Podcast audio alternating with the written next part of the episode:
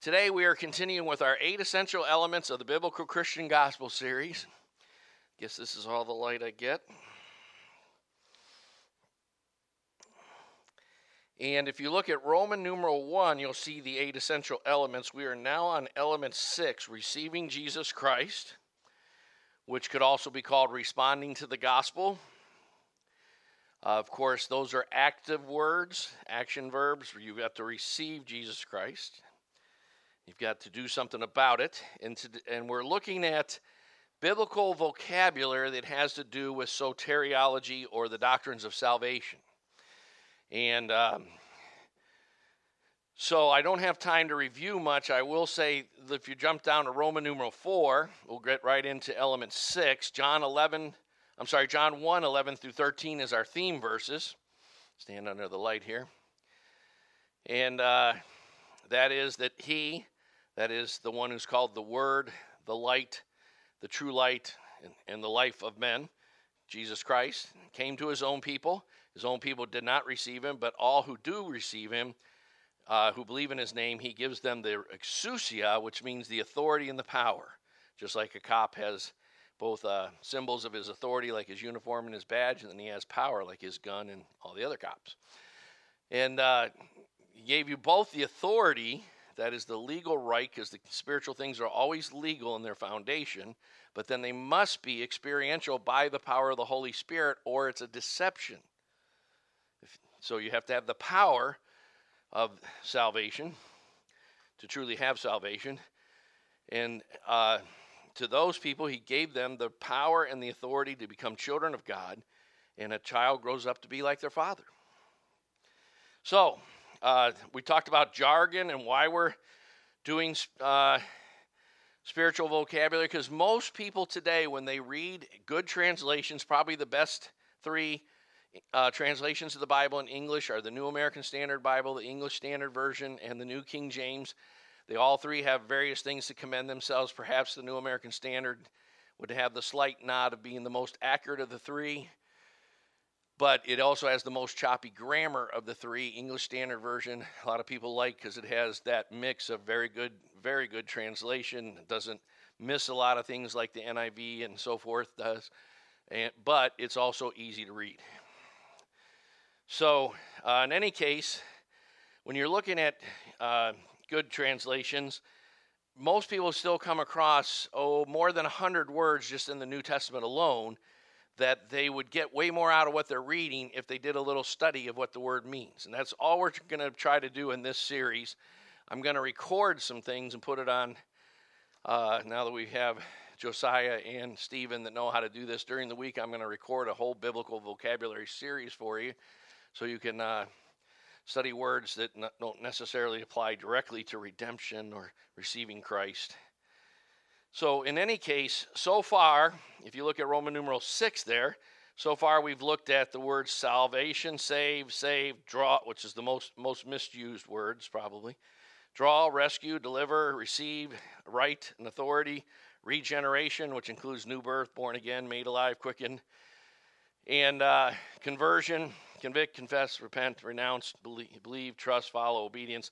We're kind of doing starting to go on conversion words. Last week we talked about conviction. Today we're going to look at confession and contrition, to be contrite. And uh, hopefully we'll get that far today. And I have in bold print there under Roman numeral six experience versus knowledge. One of the probably greatest tragedies of our modern Christianity is that almost all Catholic and Protestant Christians, within the Catholics, there are people in both these camps, and within Protestants, there are people in both these camps, but almost all exalt scriptural knowledge in an abstract intellectual way, devoid of the power and experience of the person of God and the, and the Holy Spirit. You know, in, in when and uh, or they do the other. They have the the uh, presence of God and the power of the Holy Spirit and a good understanding of this of a second encounter with the Holy Spirit called being baptized in Spirit and sometimes that that's just a stepping stone towards being baptized in Spirit many times over. Some people get that part of it and almost everyone in that camp doesn't do much of biblical studies and theology.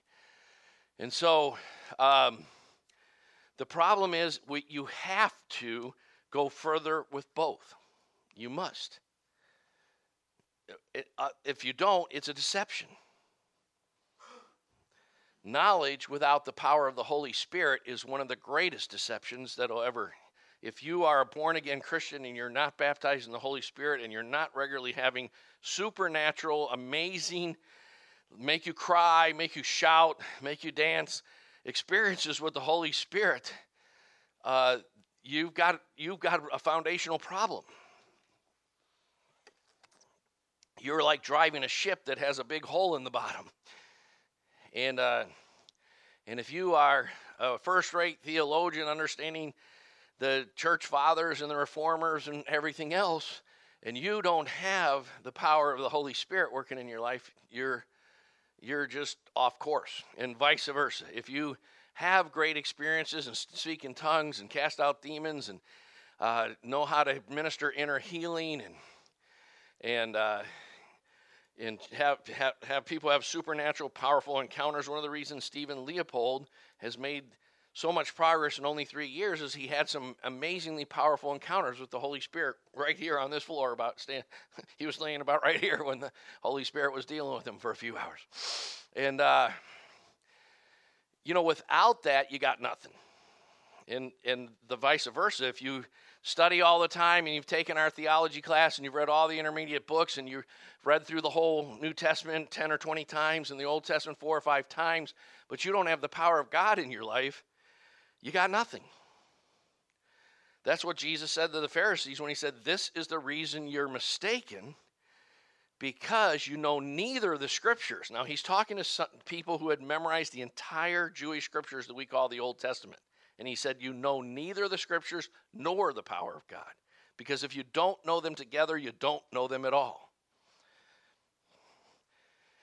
And that's, uh, we are living in tragic times where many, many, many people have been going to church 5, 10, 15, 20 years and haven't actually walked through the door of the kingdom yet because they haven't encountered the power of the Holy Spirit. Or they've walked into the door of the kingdom through the power of the Holy Spirit and they've never actually begun to figure out where they are and where, what the map looks like. And, uh, our churches are filled with, I would estimate that as high as 98% of Western Christians are living there. And I don't think that's an exaggeration in numbers.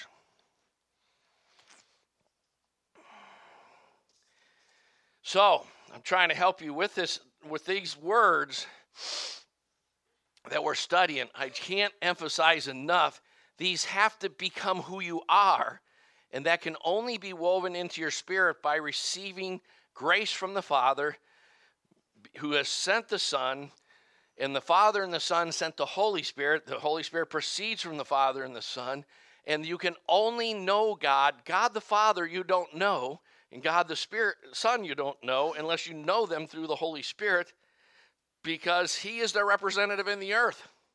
They're in heaven, ruling, reigning, doing things, but they do everything by the agency of their Holy Spirit of, of the Holy Spirit working through their, their word and into their church. So, uh, last week we looked at the word conviction, which can be translated convict, convicted, reprove, rebuke, convince, expose, um, show fault.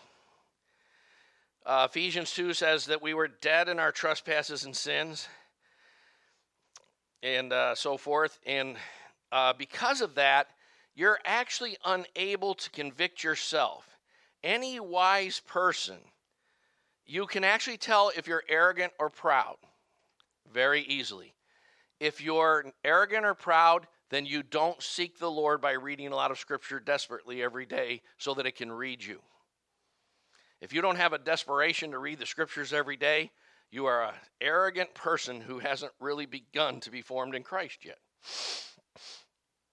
if you don't put yourself in the context of Christian community where someone else can reprove, admonish, convict you, uh, because that's the beginning of being called back to, from death to life. That's the beginning of the journey into the character of Christ. If you don't put yourself in that accountable place, then you're arrogant.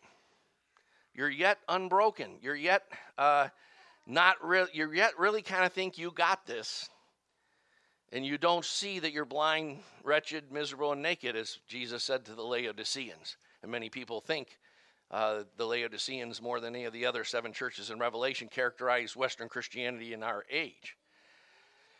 Uh, not a bad theory.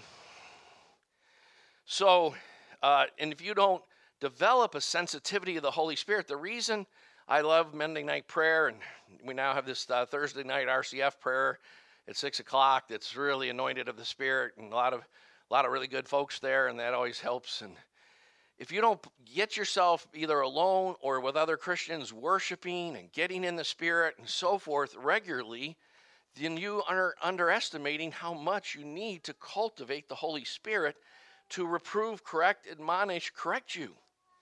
I need a course correction every day. I need a motivation correction every day. I need an attitude correction every day. My wife can tell you, we've been married 34 years as of today. So she knows. Sometimes she tries to bring the course correction or the attitude correction. Uh, and sometimes I'm listening, and other times I'm fellowshipping with my mattress and pillow. But uh, my mattress and pillow, we have such a great relationship. I, I, felt so close to them this morning when the alarm went off. But uh, when it was time to get up, I was like, we were really getting along. Oh. All right, let's get into today's two words. The first one, confess or confession. Now, we we meant to cover this last week, and I tried to hurriedly throw a bunch of stuff in in five minutes, so I just decided last night to just start over. Um, confession is kind of the opposite. oh, where, where's my red New American Standard Bible that goes in that corner of that pew? Let's make sure we tra- find that quickly. All right, so uh, let's just look at Genesis 3 real quick. Now, those of you who are trying to think uh, modern times, of course, of course, Hillary Clinton comes to mind. And, but if you're my age, you remember Watergate and Richard Nixon and uh, that was, uh, you know, I was about 16, 17 when all that was happening. And, um, you know, it was the first time I really began to be aware of the concept of a cover up, although I had been doing it with my parents for years. But, uh, uh and was actually quite uh, an expert, I think, at that point. Uh, most kids start learning the great cover up early. And this is why. Genesis 3 7 says, Then the eyes of both of them were open, and they knew they were naked. And they sewed fig leaves together and made themselves loincloths. So, what that speaks of is they actually tried to cover their own nakedness. And nakedness in all ancient literature is a universal symbol of shame. So, today we flaunt nakedness, but, uh, you know, nakedness was, uh, was a symbol of shame and you, so what it represents, the leaves grow out of the ground, which is representative in the Bible of, of the earth and man's efforts and natural minded uh, solutions. And they were trying to atone for themselves. They were they went to the Christian bookstore and went to the self help section and uh, had a better life right then. So that's you know what they did. And they heard the sound of the Lord God walking in the garden in the cool of the day. Most people can't even hear that anymore. Their spirits are too busy with entertainment.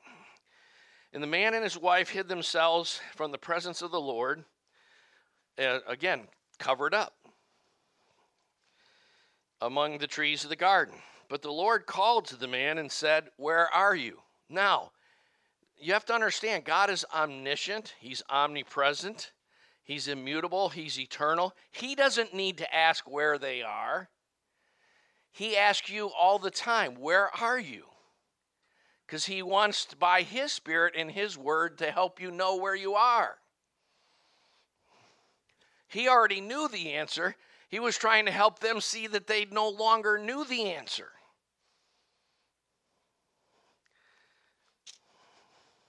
Sometimes when people ask you a question, you got to ask, what, what are they really asking and why? So he says, Where are you? And he said, I heard the sound of you in the garden, And I was afraid because I was naked and hid myself. All fallen men have little games going on in their mind and their heart and so forth, trying to minimize God. Part of why most people go to church to actually hide from God, because if we can do our minimum churching up and so forth, we don't really have to get real with Him. So, so I hid myself. Uh, who told you you were naked? Have you eaten of the tree which I commanded you not to eat? Every parent's been through this, right? Did you eat the chocolate chip cookies that I hid in the freezer for that was supposed to be for the party Thursday night? Um, who done it? That's why you. That's why if you have four kids, it starts to get every kid you have, it gets a little bit harder to like solve the mystery, right? like it's real easy when you got like two, especially when they're really little. As they start getting a little older, it gets a little harder to know which one did it, right? right, Jennifer? uh, so the man said, The woman whom you gave me, she gave me the fruit of the tree and I ate. Men have been saying that ever since, right? All men say that. What you know, one of the hardest, uh, most exhausting friends I ever helped come to Christ like, we spent nine months just trying to get him past the woman whom thou hast given me, that she made me do it, and look at his own er, er, er, culpability. Men are good at that, right? Like, let me tell you about my wife. That's like some men. That's what they get together for: drink a beer, smoke a cigar, and, talk, and commiserate about the woman thou hast given me, and how she made me do it. Of course, Flip Wilson then uh, took upon himself the woman's response. The serpent deceived me and I ate. Flip Wilson was a comedian who had a, the, his famous line was, The devil made me do it. And, uh, and the Lord God said to the serpent, Because you have done this, cursed are you, etc., etc. And uh, notice that he rebukes Adam for listening to his wife. And here's a, here's a great, I, I might do a message on Father's Day next week. Great husband and father's message. If your wife is speaking from the Lord and you don't hear, there's all kinds of examples in the Bible of the Lord deals with the husband. If your wife is speaking from the flesh, the world, or the devil, and you don't uh, challenge it and, and correct it, the Lord deals with the husband. so you want to be a you want to be a you know people who miss who are uh, what they call egalitarians who don't want to have separation of roles and hierarchy in the kingdom and so forth misunderstand the nature of kingdom authority, which is not only servant leadership, but it's higher accountability. You want to get really in trouble with God? Take on a new responsibility in the church. Let not many of you become teachers, knowing as such you'll incur a stricter judgment. The reason we have people teach the catechism class before they teach the RCF, before they become an apostle to the nations, is because you've got to, you've got to walk along certain kinds of oppression, uh, uh, pro- oppressions, progressions, and uh, so forth. All right. So, confession is the opposite of the great, great cover up. We, in the fall of man, we became blame shifters rationalizers, and excuse makers. Every fallen person is an expert at that. We're all lawyers. And we can argue the case of why it's not our fault, why I never got around to obeying the Lord, why I continue in this sin, why I have sins of commission, things that I keep sinning against the Lord, and sins of omission, the things I ought to be doing that I'm not doing. And we most of us spend a great deal of our inner thought life, instead of seeking God and seeking to be delivered from that, we spend our inner thought life cultivating blame shifting, excuse making, and rationalizing. So, confession will start to open the door to the antidote to all of life. The two words I'm going to talk about today is really like uh, if you add con, uh, convict from last week, confession, and contrition, those three C words, those are the three legged stool that start to call you from death to life and every day call you from death to life, that call you from sinful character and worldly character and shallowness into the kingdom of his beloved Son progressively. And you can actually tell where you're at by how much you seek uh, to be convicted. If you kind of don't seek out spiritual authority much, it's because you want to live in darkness. Whoever loves the light comes to the light. If you don't seek out the scriptures much, it's because you don't really want to be have your heart exposed by the light. And desiring to be reproved, admonished, convicted, to, to see you as God sees you. That's why James calls the Word of God a mirror.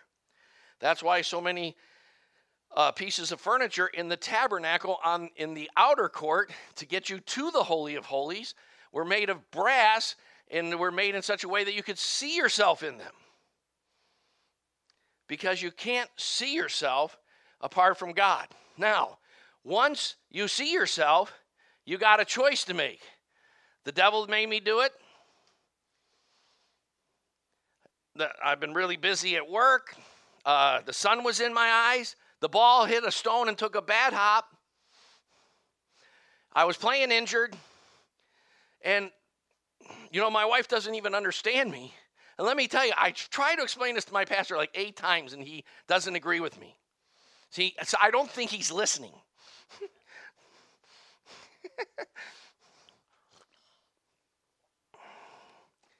my boss just doesn't get it. I mean, my husband just doesn't understand me. It's everybody. Boy, these people I work with, they're out to get me. They, er, you know, we we're all experts at it. It was the other driver. He didn't yield. So let's get into this confession thing. Do you understand? It's the opposite. Sometimes uh, I forget what they call that in theology. But you, when you study the attributes of God, there's two ways of going about it. You can study who He is and what He is, versus what He's not. What, what do they call that, John? Probably remember that. Like, there's a whole thing like the the passivity of God. You can, uh, which is what uh, Beth's cousin did. His uh, excellent speech that I attended on he on the the doctrine of the passivity of God. Uh, but he started with uh, with a, a, concept in theology that first we discuss what God is not. You, there's a term for that. Do you remember? Apathetic. Yeah. Apophatic. I, oh, I'm an expert at apathetic. I'm sorry. apophatic. I always forget the theological terms, and I got the concepts in my heart, but I need better vocabulary. I should probably go back and listen to the first part of this message about jargon. Okay, so get my jargon down better. James 5:16 Therefore confess your sins to one another and pray for one another that you may be healed. One of the great doctrines of Protestantism in our day, not as Luther really thought of it or Knox or Calvin. Uh, anachronistic there, Calvin before Knox. None of them thought of the modern idea you only need to confess your sins to God. Not that's why when Jesus commissioned the disciples, he said, as the Father, in other words, in exactly the same way the Father sent me, so I send you. And the first thing he told them, if you can forgive the sins of any, they're forgiven. If you retain the sins of any, they're retained. He assumed that disciples would tell other disciples their sins and that that would be a daily part of the Christian lifestyle. Now, Matthew, Mark 1 5 and Matthew 3 5 and 6 um, are both uh, Mark's and Matthew's account of John the Baptist. And it says, all Judea, which is like a region. Like if, uh, if you want to think of it this way, you could think of in the Bible, rough Judea was roughly equivalent to the main area of Cincinnati. Middletown was like where Samaria was think it's still the same. No, I'm just kidding. If anyone's from Middletown, don't be offended. Uh, just a joke. Can't say anything in like these days. Uh, and then like Dayton would have been Galilee, let's just say. Okay, and uh, it's really Israel wasn't much bigger than maybe Cincinnati to Lima. Okay, and there were three main regions: the northern region of Galilee, the middle region of Samaria, and the southern region of Judea.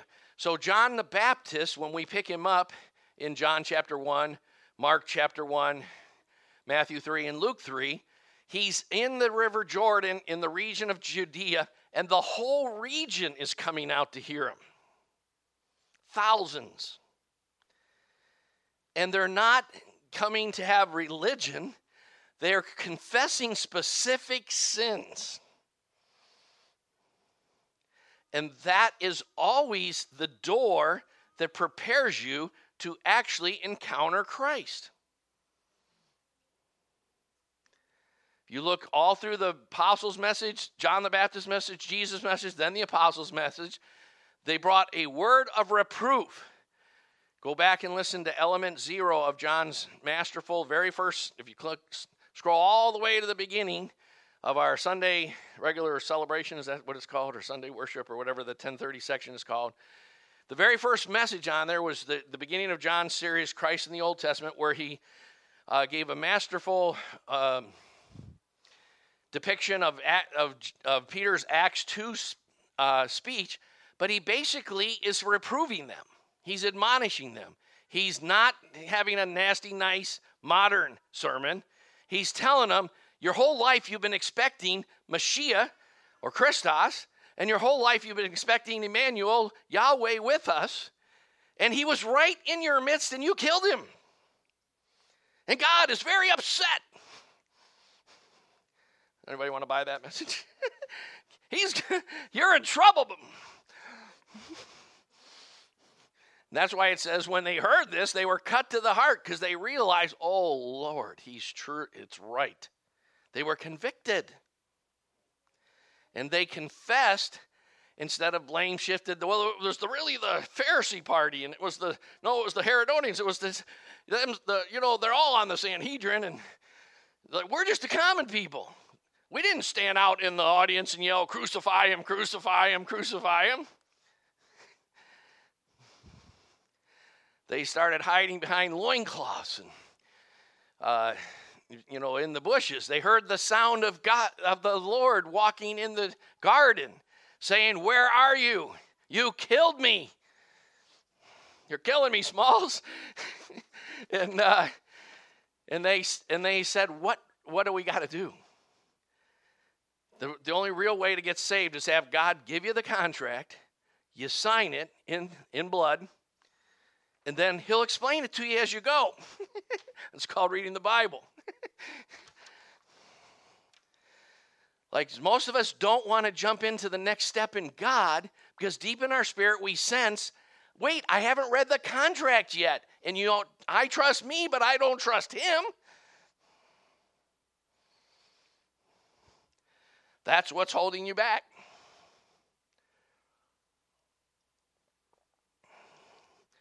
Well, I'm supposed to forgive everyone and really understand the biblical definition of forgiveness versus versus uh, unforgiveness or bitterness or resentment. And you know, I'm used to what unforgiveness and bitterness and resentment. I know that. I've been wearing those clothes for a long time. They fit. They even got like, you know, those old slippers that, you know, they feel so comfy, even though they got a few holes in them. But I don't really know what that new pair of shoes is going to feel like. It might hurt my feet. I'm not going to jump into the realm of the spirit or, or get, uh, you know, find a church that really has some community and commitment in it or, or actually cross over into taking biblical studies seriously because I don't want to I don't want to get real. Proverbs 29 5 says, The fear of man brings a snare.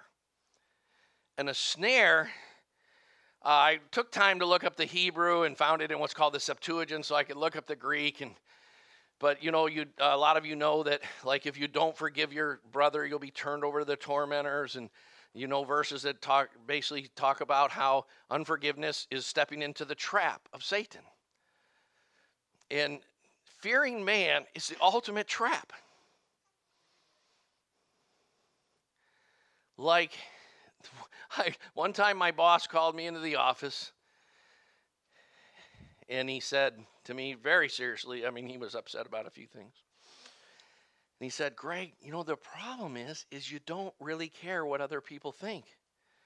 And I said, I wish that were true. Thank you very much. I'm trying to get there. he's, he's like, not the answer I was hoping for. uh, you know, it, it is the, it, the trap of all fallen humanity is to care more about what other people think of your nakedness than what God thinks of it. And that's why God made confession so important. Because when you tell another human being, read chapter 5, uh, probably the only really great chapter of a little book we use called Life Together by Dietrich Bonhoeffer. I mean, that chapter we are in the process, but the end I went to South America for some reason. But that will be released as a foundational article soon. And because it's called Confession and Community.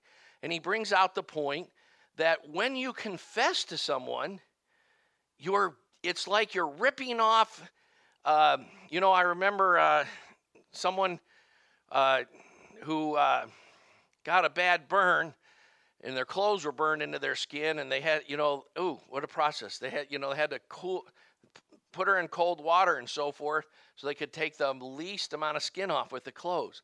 Like when to when you confess your sins you're you're ripping off the thing that's held you down like glue all your life like flypaper like this sticky stuff you can't get it's called the fear of man.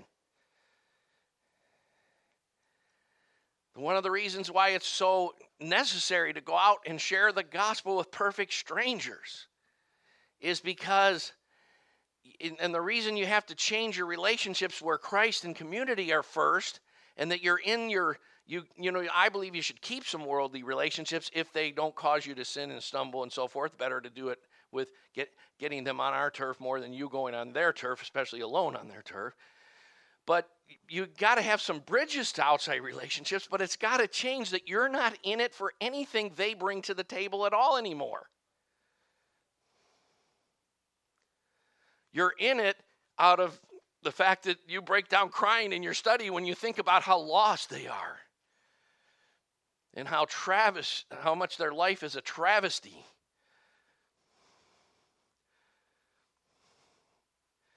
You know, that you're sitting on your front porch and people from East Dayton are walking by and you have to go into the living room to compose yourself because you can't stop crying over what their life is. And that's why you want some relationships with people who haven't progressed very far in Christ.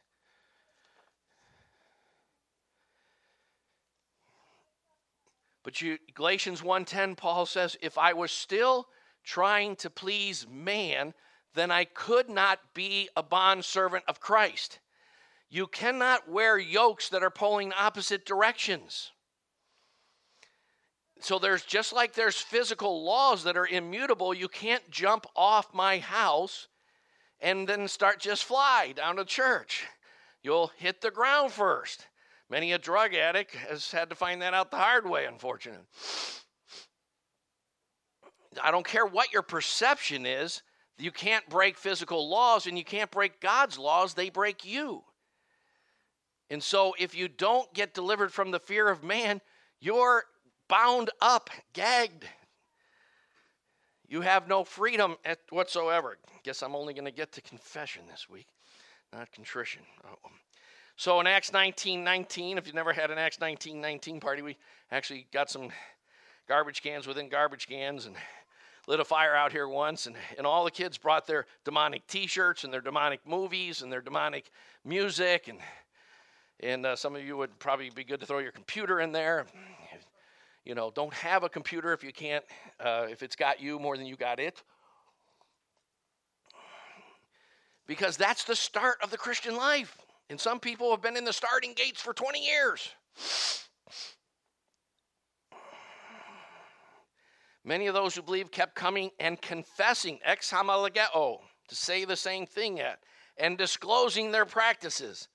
And many of those who had practiced magic brought their books together. Let me tell you, there's very few things in our culture that you don't have to think through, whether there's sorcery involved, witchcraft, uh, etc. And they began burning them in the sight of everyone, and they counted up the price of them and found it 50,000 pieces of silver. There's a young man that I ministered to for a while that's serving a life sentence right now. And he never would really get honest about what was really going on. I've done some things so bad. I, well, it turned out he got arrested for rapes because they matched his DNA when he was burger, robbing a house, burglaring a house, or whatever that word would be. And, uh,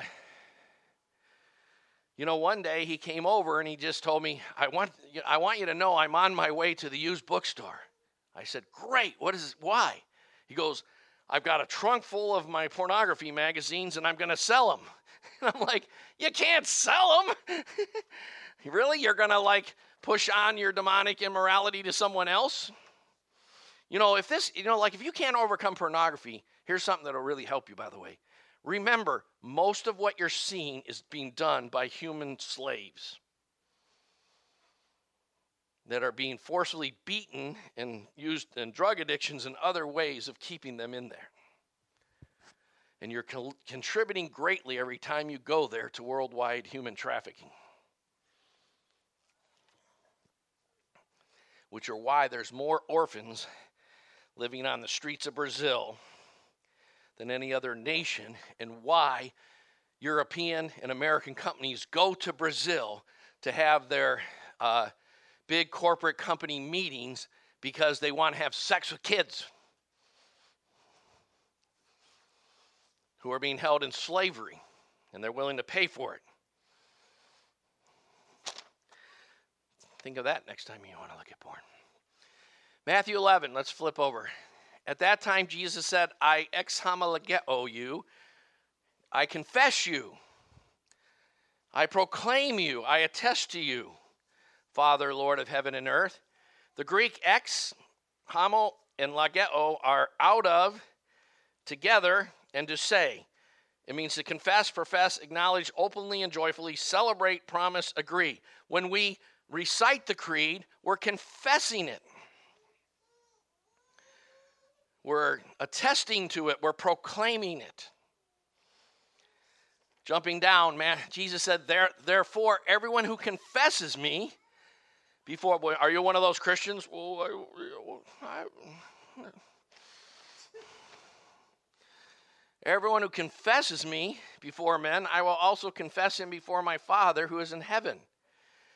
It's the law of reciprocity. Now, you need to understand that in, in a biblical way of thinking, confessing is with every outward deed of your life, not just your mouth. Many a person who confesses Christ denies him by other aspects of their lifestyle. And that is not, that is like some sort of weird psychological schizophrenia or something. It's not being a follower of Christ. If you're not confessing Him with your lifestyle, then you're not really confessing Him. If they can't say, well, this person's obviously a Christian. I can tell by the what, what time he gets to work, the attitude he's in in the morning, how he goes about his work ethic, and so forth. There's something different about that guy. And it bothers me because, you know, like he's rejoicing all the time when I'm trying to grumble and complain.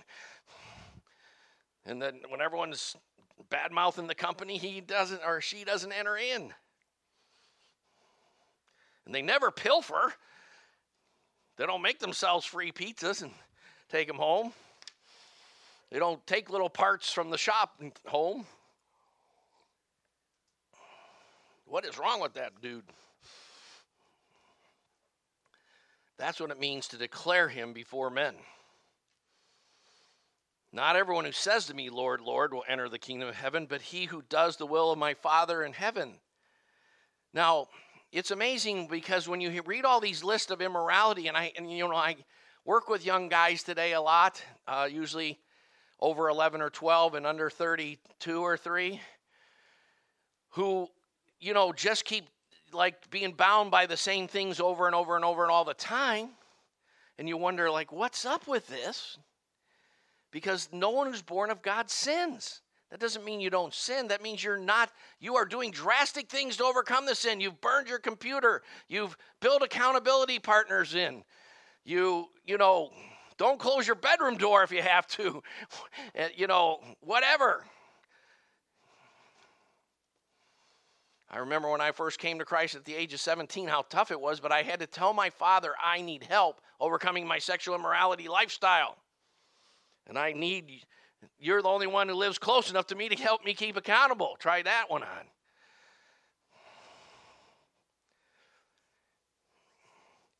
But what does the word say? The word is near you in your mouth. If you confess with your heart that, you know, that doesn't mean like, oh, I love that Jesus rap. and I and I post I post more Jesus sayings than cat videos on my Facebook. It means that everything I do, from the way I work, you know, when they pick on me at work, I bless them. I say, Well, thank you very much. I am a slob. I, okay, so I'm working on that. Uh, you know, uh, you know, that that'll blow their mind. I remember the first year I worked in a factory. Pretty rough people, rough. You know, we had this lady named Sarge who was, uh, uh, let's just say she was bad in both ways or something. But uh, she had a cigar, and she like beat up guys, and she was always nasty to me. And I always just, I used to tell her how much Jesus loved her and how, what a, and I was the quality control inspector. So I went out of my way when she was calling me an asshole and a jerk and a, you, what the hell's wrong with you and all this kind of stuff. And I would inspect her parts and go, boy, Sarge, I really appreciate the excellence you bring to your work. You're a good worker. And she's like, I, hate you too. you know, like, okay, thank you, Jesus, for putting me in this situation. I remember making a decision. I'm going to just thank God for Sarge and and all these people who are jerks to me in this factory every day for the rest of my life if God tells me I need to be here for the sake of my uh, strength of character and sanctification. That was the most awesome experience I ever had. I grew so much from having everyone hate me every day. I would prepare me for being a pastor, right? So, Titus. They profess, they homologeo, confess, acknowledge, to know God, but by their deeds they deny him, being detestable and disobedient and worthless. Now, study the concept of worthless fellows through the Old Testament, but worth what's usually translated in your English Bible worthless from the Old Testament means sons of Belial. That means people who practice a sexually immoral lifestyle. You look at anyone who has got maturity issues, they'll also have sexual immorality issues. They always go hand in hand. They can't, can't be separated. They profess to know they're disobedient, worthless for any good deed. Homologeo, together same, to say the same, to say the same thing that God says it, to uh, instead of confessing, professing, acknowledging, openly declaring, celebrating, promising, speaking out. Say the same thing God says. No excuse making, no blame shifting, no rationalizing, no explanations. I did it. I did it. I did it. And uh, that's it. Now, next week, we'll talk about something that really a lot of people, especially drug addicts and alcoholics, need to understand. And that is you can't just confess it, it's also the attitude you confess it with because I, you know, I was uh, been ministering to a heroin addict recently who actually died, uh, and they pronounced him dead, and the EMTs were there, and I was there, and and three or four minutes after they had given up and said he's done, he's dead, and so forth, one EMT. Part of the reason I'm ministering to him because I'm hoping that this was a sovereign thing from God. One EMT said, "Why don't we try what is it, Narcan or whatever? Why don't we try it again?" Now, they had pronounced him dead over three minutes ago. Should have been brain damage, but probably you have to have some certain amount of brain damage to be in the heroin to begin with. But, um, you know, and they tried it again, and he, he came back. And fortunately, Nathan was on the scene as well, non-vis. So Nathan went for a walk with him. But I texted Nathan the other day that told him I'm ministering to this guy because you're at work, and he's like, "Thank God I'm at work." But uh, because, you know, like a lot of people get into this, they confess the honest, but they're actually braggadocious about their sins. I was a worse drinker than you were. I beat up more people than you did. I was more of a jerk than you were a jerk. Oh, good. You know, like, uh, you know, Paul said that he was the chief among sinners, but they seem to be a little proud of that. And so we're going to talk about contrition next week. Amen.